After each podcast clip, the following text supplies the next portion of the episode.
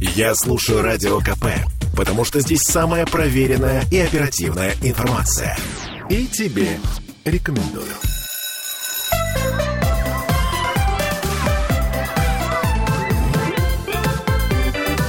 Родительский вопрос.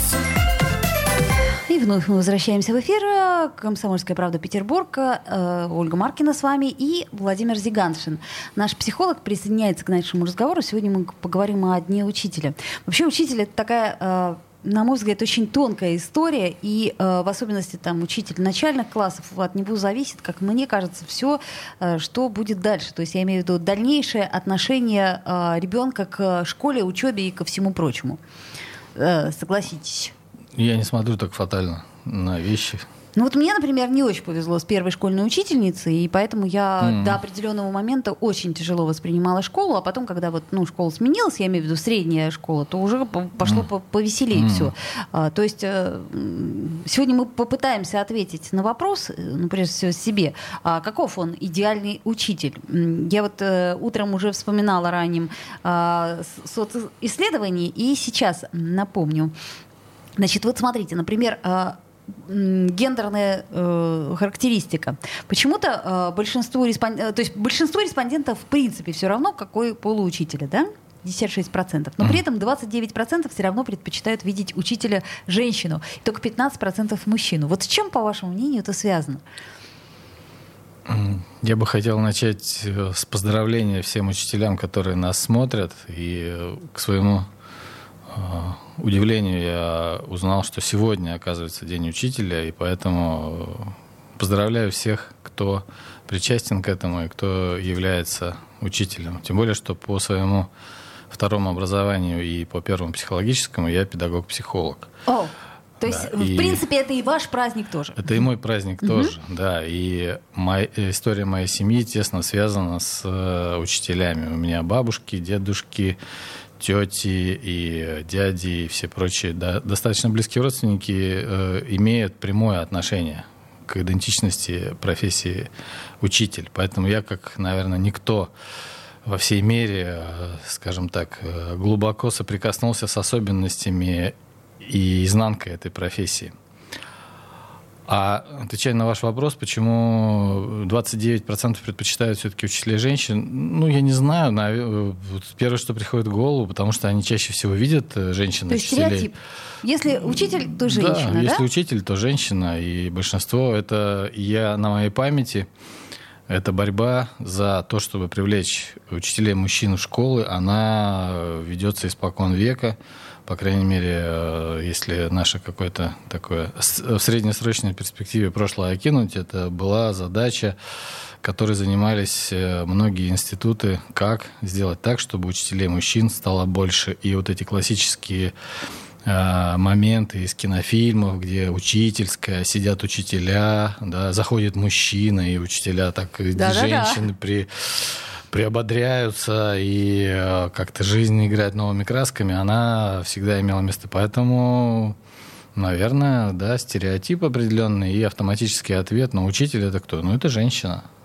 А, ну, смотрите, у нас, если э, вспомнить школу, то э, учитель мужчина это физрук, чаще всего, да, трудовик, ну, для мальчиков, сколько я помню. А потом еще... Максимум химик или, или, или физик. Физик, химик, историк, это возможно, да, да, как вариант. Потом еще у нас э, гражданская оборона была, и mm-hmm. вот я помню, тоже... Военрук. Военрук был абсолютно четко мужчиной. Mm-hmm. А так, э, в целом, конечно, я вот думаю, хотела ли бы я, чтобы, например, учителем начального начальных классов был мужчина. А вы знаете, вот э, вглубь себя глядя, скорее нет, чем да. Как mm. ни странно, да, хотя, ну, казалось бы, ну, это ин, так интуи... интуитивно. И, интуитивно это воспринимается женщина как э, педагог начальных классов интуитивно, естественно. Продолжение матери Это как продолжение да? материнской угу. фигуры, да, ведь эти птенчики, э, вот они только прибились э, к этому классу, и их так под крылышком, и над ними нужно корпеть и как-то да, окружать их определенным специальным вниманием, а, давая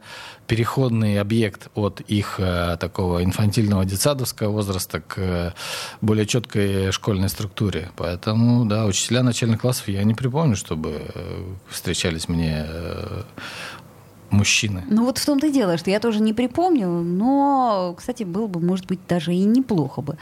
А, друзья мои, мы в прямом эфире, и сегодня мы поздравляем наших учителей с Днем Учителя вместе с Владимиром Зиганшиным. Ну вот смотрите, кроме э, гендерной характеристики, у нас еще э, и возрастная характеристика. Значит, э, Например, 38% респондентов считают, что идеальный возраст для учителя находится в промежутке от 31 до 40 лет. А, я не очень понимаю, но тем не менее. При этом там э, чуть поменьше процента опрошенных, 31, считает, что возраст — это не важный критерий, и в качестве идеального учителя видят молодых специалистов, 23-30 лет. А, вот. И меньше всего э, почему-то считают, что подходят для роли учителя люди старше 51 года. Mm. Вот с чем, по вашему мнению, опять-таки это связано? То есть э, я э, помню, что мой коллега Дмитрий Делинский очень расстраивался по поводу того, что его учительница первого класса, э, она только-только пришла. То есть вот она вот буквально э, вот совсем молодая девушка, и как же она справится?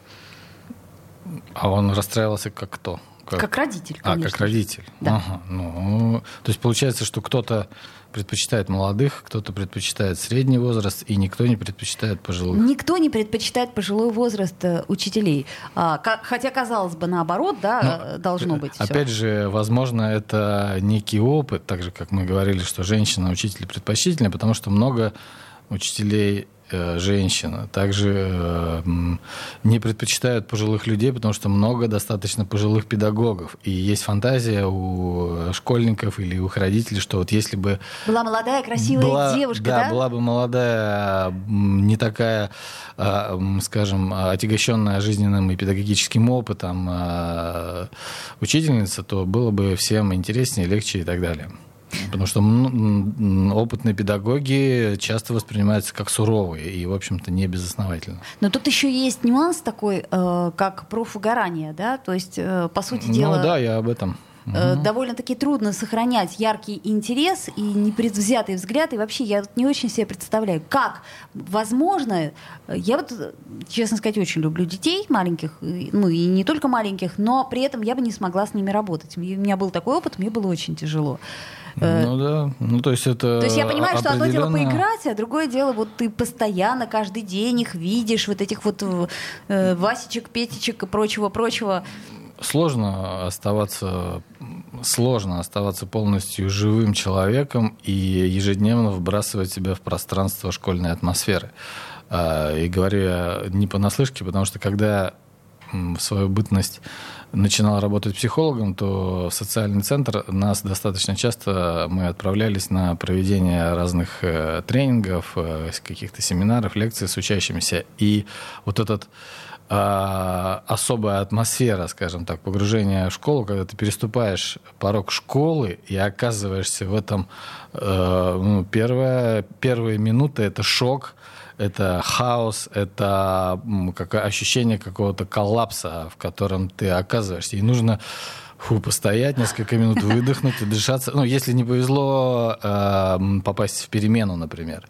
А если ты попадаешь во время урока, то это тоже такая э, неестественная тишина и довольно гнетущая атмосфера. То есть и то, и другое, а к этому и тому, и другому нужно адаптироваться. И броня, которая э, востребована педагогами со стажем, она, в общем-то, вполне себе э, играет свою роль для их э, сохранения физического и эмоционального э, благополучия. Ну да, тут есть один нюанс, я согласна. Действительно, ощущение полной неуправляемости во время перемены, кажется, что, боже мой, вот это броуновское движение, оно существует само по себе. И как же его можно, э, ну, хоть в какой-то степени контролировать? И то же самое гнетущая тишина, и вот это вот твои гулки, шаги по школе, если ты идешь. И только одинокий восьмиклассник стоит, пригорюнившись где-нибудь в уголке, листая свой смартфон.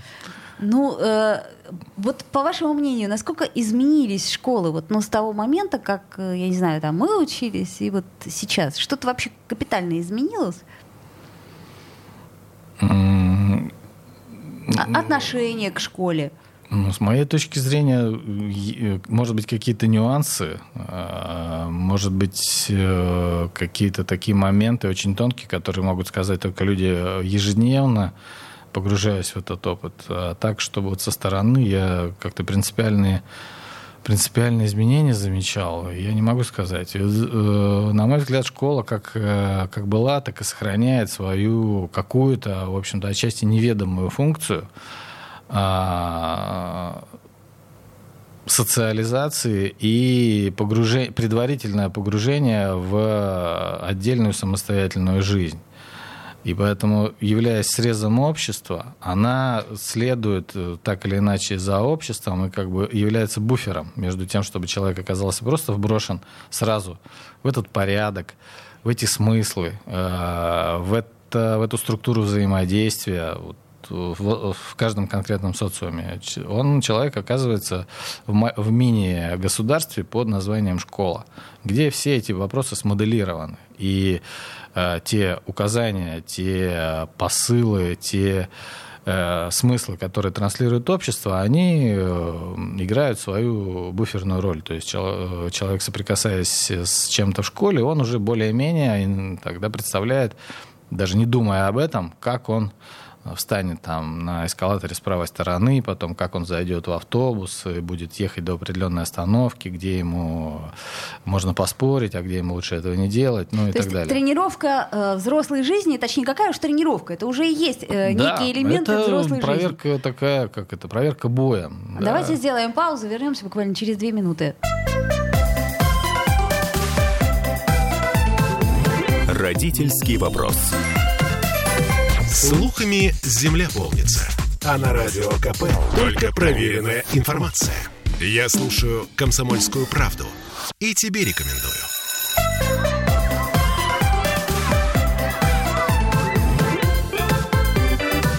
Родительский вопрос. Вновь возвращаемся в прямой эфир. Владимир Зиганшин с нами, э, наш психолог, и поздравляем по-прежнему учителей, рассуждая о том, какой идеальный учитель, какой он должен быть, а каких качеств э, не хватает, например, родителям от учителя, каких качеств не хватает ученикам. Ведь это же тоже разный запрос, насколько я понимаю, да? Запрос родителя, предположим, мне бы хотелось, чтобы мой сын учился у учительницы, которая а ребенок со своей стороны думает, а мне бы хотелось, чтобы учительница была такой, такой и такой. Угу. И я так понимаю, что попадая в школу, так или иначе, как сказать, э, как э, камушки на море, да, или стекляшки, вот это очень хорошая, на мой взгляд, образная э, история, когда э, все стекляшки и камушки имеют э, разную форму, разные углы, и потом все-таки под воздействием общей этой массы они немножко обтачиваются. Mm-hmm. При этом вроде mm-hmm. как оставляя каждый свою индивидуальность, но острые углы, они становятся чуть-чуть а, менее острыми. Ты смотришь на эту стекляшку потом и думаешь, о, какая красивая, какой красивый камушек, да, и только пытливый взгляд может увидеть в этом какие-то острые прош- в прошлом грани.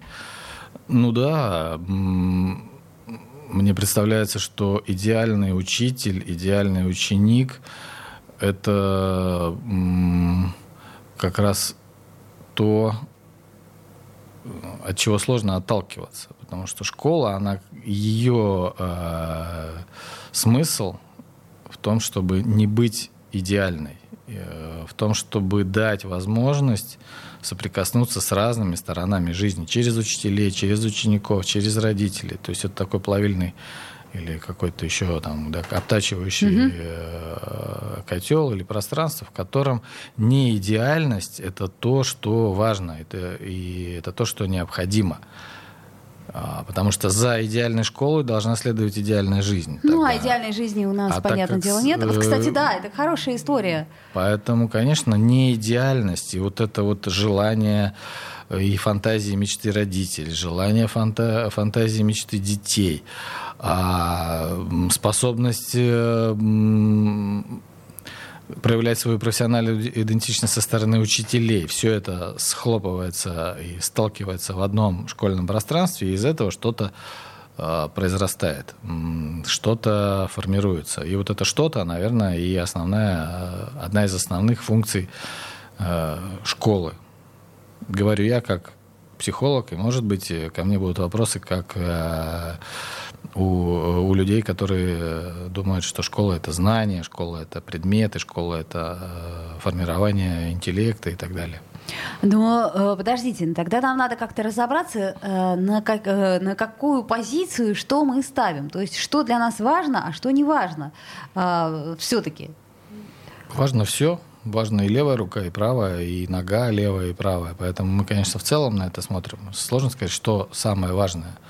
Этот институт, он ну, наверное, универсальный. Он есть везде, в тех или иных формах, э, с теми или иными особенностями. Однако этот институт универсальный механизм, который востребует общество, живущее в там, каком-то современном мире, видимо,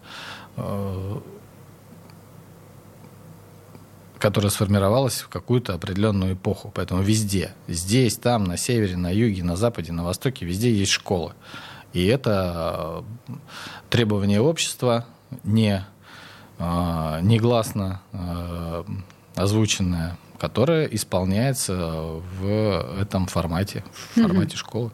Ну хорошо, теперь вот еще хотела такой вопрос поднять. Это авторитет, авторитет учителя, да? Э, я вот просто помню, когда я училась, у нас а, ну, был такой момент, что авторитет учителя практически непререкаем. И э, часто звучала фраза «я так сказала», да, uh-huh. вот, например. Uh-huh. И мы ее воспринимали как должное до определенного момента, ну там до, предположим, подросткового возраста. Потом у меня, например, стали возникать вопросы. А, собственно, как бы и что, если это неразумно? Ну вот, видите, у вас стали возникать вопросы, и вы стали их, видимо, задавать. И через задавание этих вопросов стала оттачиваться та самая ваша идентичность. То есть вы поняли, что вы человек, который пытлив и не может принять на веру просто так долженствование, что вам важно, э, чтобы это было принято с вашей стороны. А кто-то не стал задавать вопросы, и это тоже отразило его идентичность. И он э, каким-то образом тоже стал развиваться. То есть э, э, само пространство формирует, э, оно не оно формирует условия для того, чтобы что-то проявилось. Оно не зарождает какие-то качества. Оно не э, поселяет то, чего не было у там, ученика. А, то есть, короче говоря, грубо говоря, да, да, дает возможность проявиться тому или да, иному. Да. То есть получается, что... За, ну, фактически, да, простите, ага. я вас прижу, э, фактически за низкую стоимость по сравнению с тем, чем это было бы в, социальной, в реальной жизни. Потому что в реальной жизни вас, бы, может быть, лишили премии, а тут вам поставят, ну, как бы, да, вам вызовут родителей, будут разбираться с ними. Ну, или напишут в дневнике и, или напишут поведение неуд. Два, да, поведение неуд. Поэтому вот э, отработка всех этих социальных навыков не за высокую стоимость, которая бы лишила вас возможности дальнейшего существования, она вот, наверное, это то, что делает школа. Интересно. А, и все-таки, э, вот я так понимаю, что мы можем прийти к мысли, что чем менее идеальные условия в школе, тем больше сопротивления материала. Нет? То есть я имею в виду, что тем больше э, ребенок начинает проявлять заложенных в нем, ну, так сказать, э, тех или иных качеств. То есть это хорошо, что школа у нас не идеальна. Ну, это реально, это неизбежно. То, что школа не, э, не идеально, опять же, что мы берем за идеальность? Идеальность в чем? А, что такое в данном случае идеальность? Идеальность подготовки учителя, идеальность э, в отношении к ученикам, а что такое отношение к ученикам? Поэтому более, наверное, важным сейчас мне представляется та система, которая используется э, в школе. А, вы имеете в виду систему в целом? То есть у нас есть некая дисциплина, у нас есть некая, э, так сказать, расстановка уроков, ну, я имею в виду вот условное расписание, э, которому мы э, все должны, э, должны подчиняться, да? Я правильно у, понимаю? У, у нас есть определенные ценности, определенная структура, определенные прав, э, правила, придерживаясь которой мы э, планируем дать возможность ученикам раскрыться. И мы планируем дать возможность учителю сохранить при этом свою безопасность и устойчивость, и э, возможность э, делиться знаниями, опытом и всем остальным. То есть система, э, она формирует контекст. И в зависимости от того, какая система, насколько принципиально эта система там, продумана, выстроена, под какие задачи, настолько и э, общество в виде учителей и учеников, оно вынуждено к этому, к этой системе подстраиваться.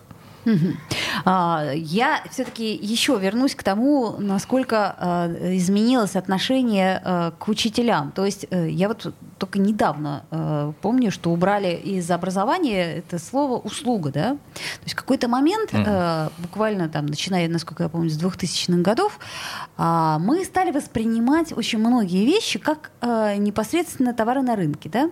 Ну, в частности, рынок услуг образовательных. Я говорю про школы, я говорю про среднее образование, про все. Вот. А насколько образование, по сути дела, особенно школьное, может являться услугой? Ну, оно может являться услугой, если э, заключен договор о,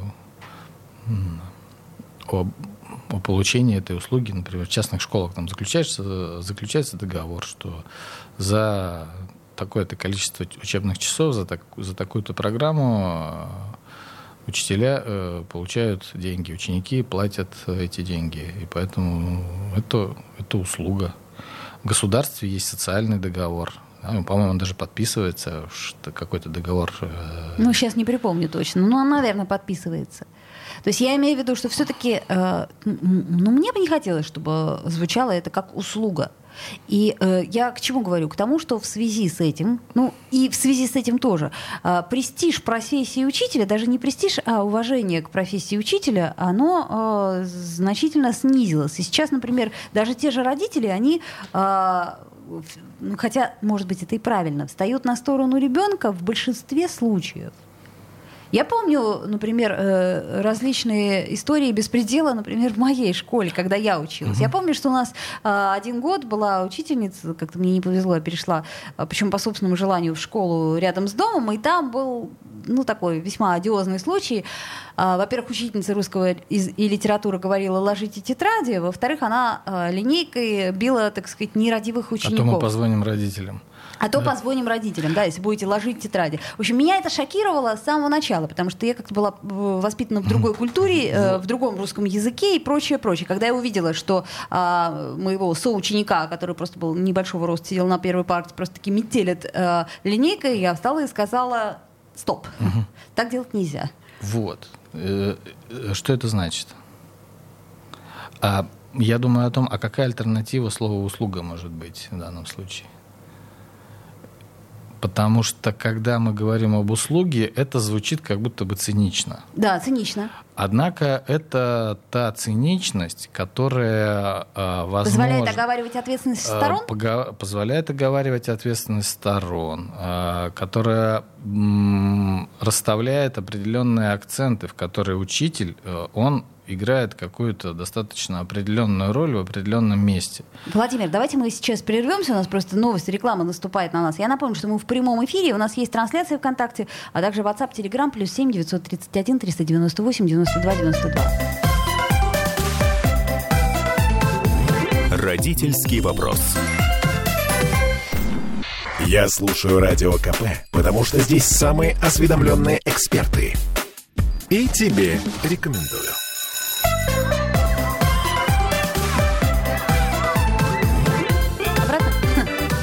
Родительский вопрос.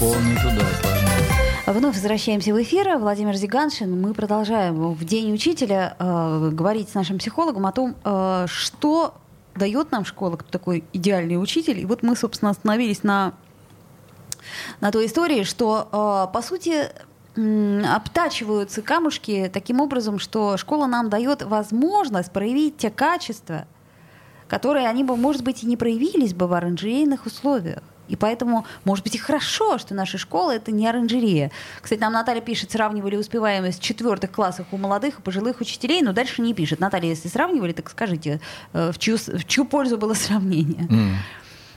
Я э, вот о чем. Я все пытаюсь привести к этой мысли, к тому, что раньше мы э, в какой-то степени учителей, ну, побаивались, да, ну, это можно даже по, по кинематографу вспомнить. Да и вообще было такое мнение. А сейчас э, как-то, хоть у нас и нету ювенальной юстиции в огромном смысле ее слова, но тем не менее, А чаще всего все-таки встает э, общественность на сторону ученика. И если учитель, не дай бог, повысил голос, то все тут же накидываются на этого учителя. То есть вот такая вот история, как в моем детстве, когда безнаказанно учительница русского литературы э, избивала линейкой моего соученика, она сейчас бы просто не прошла законодательно. То есть, ну, как сказать, было бы, я думаю, чуть ли не уголовное наказание за эту историю. Ну, может, это и неплохо что, что оно так... Согласна.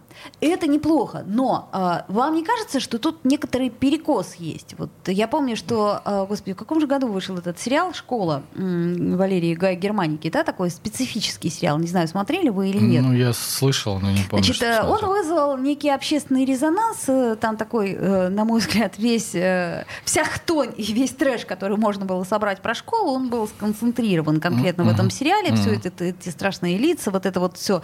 А, безнаказанности с с другой стороны, но при этом также уважительно вот смотрите, страх и уважение. А, ну вот на этой грани балансировала, как мне кажется, советская школа. То есть все-таки уважение, оно было априори, да, к учителю.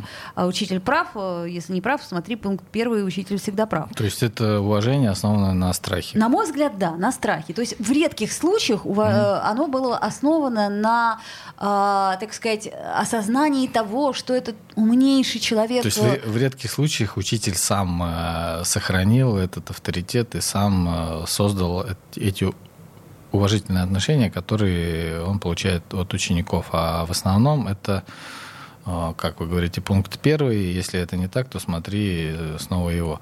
Э, поэтому если возвращаться к услуге и циничности mm-hmm. этого мероприятия, то вот э, в то время как раз это не было услугой. И учителю, э, как это я слышу сейчас, э, отдавалась роль определенной, э, не побоюсь этого слова, мессии, да, проводника определенного высшего какого-то отношения, высшего эталона знания, и в том числе социального, а не только по тому предмету, и высшего понимания того, как оно должно быть. И поэтому отдавая, когда это не услуга, а это что-то вот а, такое глобальное, что-то такое несущее вместе с собой истину и понимание, когда такого рода масштабное ощущение передается учителям, то тогда они могут, э, не все, скажем, э, пользуются этим с трепетом и э, осторожностью, а многие отпускают свои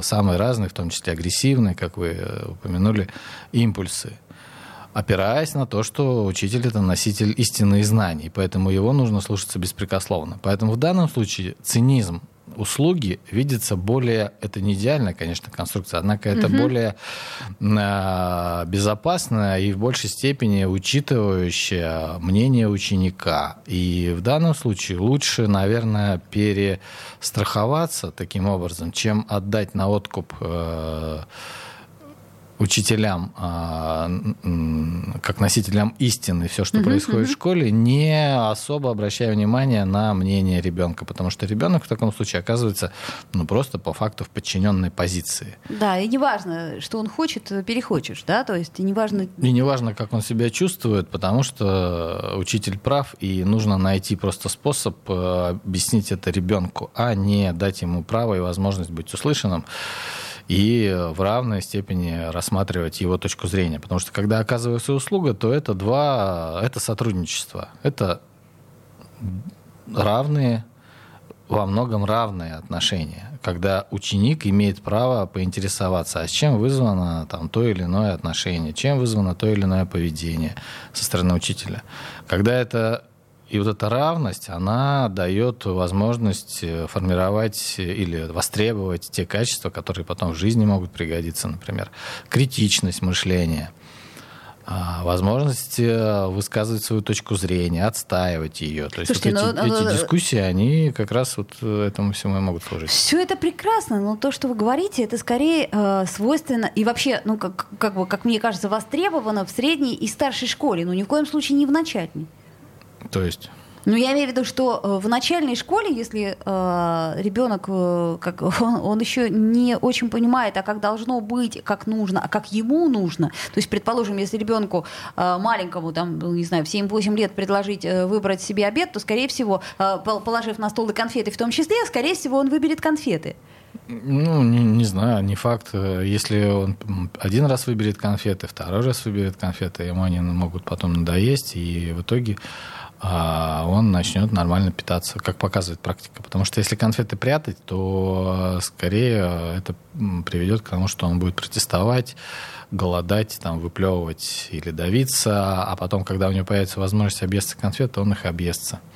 И, но, опять же, это система, которая может быть определенным образом настроена, потому что то, что вы сказали, конфеты.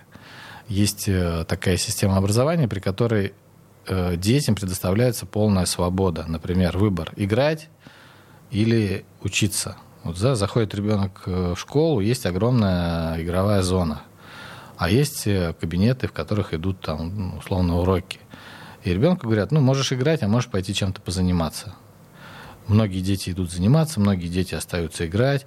И вот многие дети играют, там, он играет неделю, он играет две недели, а потом он выбирает и решает, что он уже наигрался, и он хочет пойти позаниматься. И вот это является принципиальным моментом. Или что, нет. Ну, тогда он играет месяц или два, и мы смотрим тогда по тому, что происходит, с чем же связана такая его ненасытность в игре, и почему он не может э, да, потому что э, заниматься, интересоваться и развиваться, это естественно. Если он это не делает, то есть какая-то, какие-то сложности в этом, и на это важно обращать внимание. Но это, это э, непросто. Это непросто. Так ждать, когда ребенок примет сам решение о том, что он хочет учиться, например. И он примет сам решение о том, что он хочет учиться чему-то определенному, что ему близко. Это непросто, это сложно. Выдерживать это все со стороны учителей, педагогов, общества и так далее. Однако ценность этого решения, она, конечно, кратно больше, потому что если это не насилие, то тогда решение ребенка, оно присваивается им полностью, и он занимается и вовлекается так, как будто бы ему не надо учиться, а так, как будто бы он хочет это делать. Что редкость. А, что редкость, это раз. И э, я, честно говоря, не поддерживаю такую систему образования. Я с ней столкнулась. Я поняла, как она работает. И поняла, в общем, в целом, что она не работает. Вот интересно, что. Понимаете, то есть, э, как, как сказать, когда у вас э, в классе условно 30 человек, да, то ждать, пока каждый ребенок созреет да. э, до состояния. Да. И вообще, в каком-то смысле у меня есть ощущение, что э, школа... Э, может быть, сейчас я крамолу скажу, но что в школе необходим некий элемент насилия. Я ну, имею в виду насилие. Вообще воспитание это все равно некий элемент насилия. Ну, не то, что он необходим, он неизбежен. Он неизбежен, и это нормально. Да, а если мы даем возможность э, человеку поиграть столько, сколько он хочет, ну, э, как сказать, можно, конечно, пойти курить бамбук и ждать всю жизнь и не дождаться этого. И потом непонятно, как, э, так сказать, сложить все эти пазлы потом в один класс тех, кто э, еще не доиграл, и тех, кто уже э, освоил э, логарифмы. Mm. Ну, конечно, с точки зрения э, государства э, такая система свободное образование, она э, крайне затруднительна и не решает те задачи, которые государство ставит. Поэтому, да, это неизбежное насилие в той или иной э, степени. Это формирование структуры, конечно, это, да, это неизбежный компромисс э, в развитии ребенка, которое общество оно востребует и применяет. Ну, это как армия, знаете, кому-то э, совершенно невозможно, а из кого-то человека делает. Э, но при этом вроде как обязательно для всех. А, я к чему говорю? Это мы не, не в пользу и не во вред школы, а просто рассуждаем о том, какой же должен быть идеальный учитель и с точки зрения кого он должен быть идеальным. Знаете, у нас получается, что как минимум три точки зрения. Это точка зрения ученика, точка зрения родителя и точка зрения, ну, например, директора школы. И вот получается, что э, этот персонаж, он не всегда един э, в трех лицах. У нас 20 секунд остается. Ну, потому что э, брать кого-то отдельного, вычленяя из целостной структуры, это было бы несправедливо и неестественно. А вот когда вот, этот, э, вот эти все противоречия, они находят э, объединение в одном э, учреждении, то вот тогда это и становится той идеальной, неидеальной школой. Идеальная, не идеальная школа. А всех учителей с Днем Учителя. Родительский вопрос.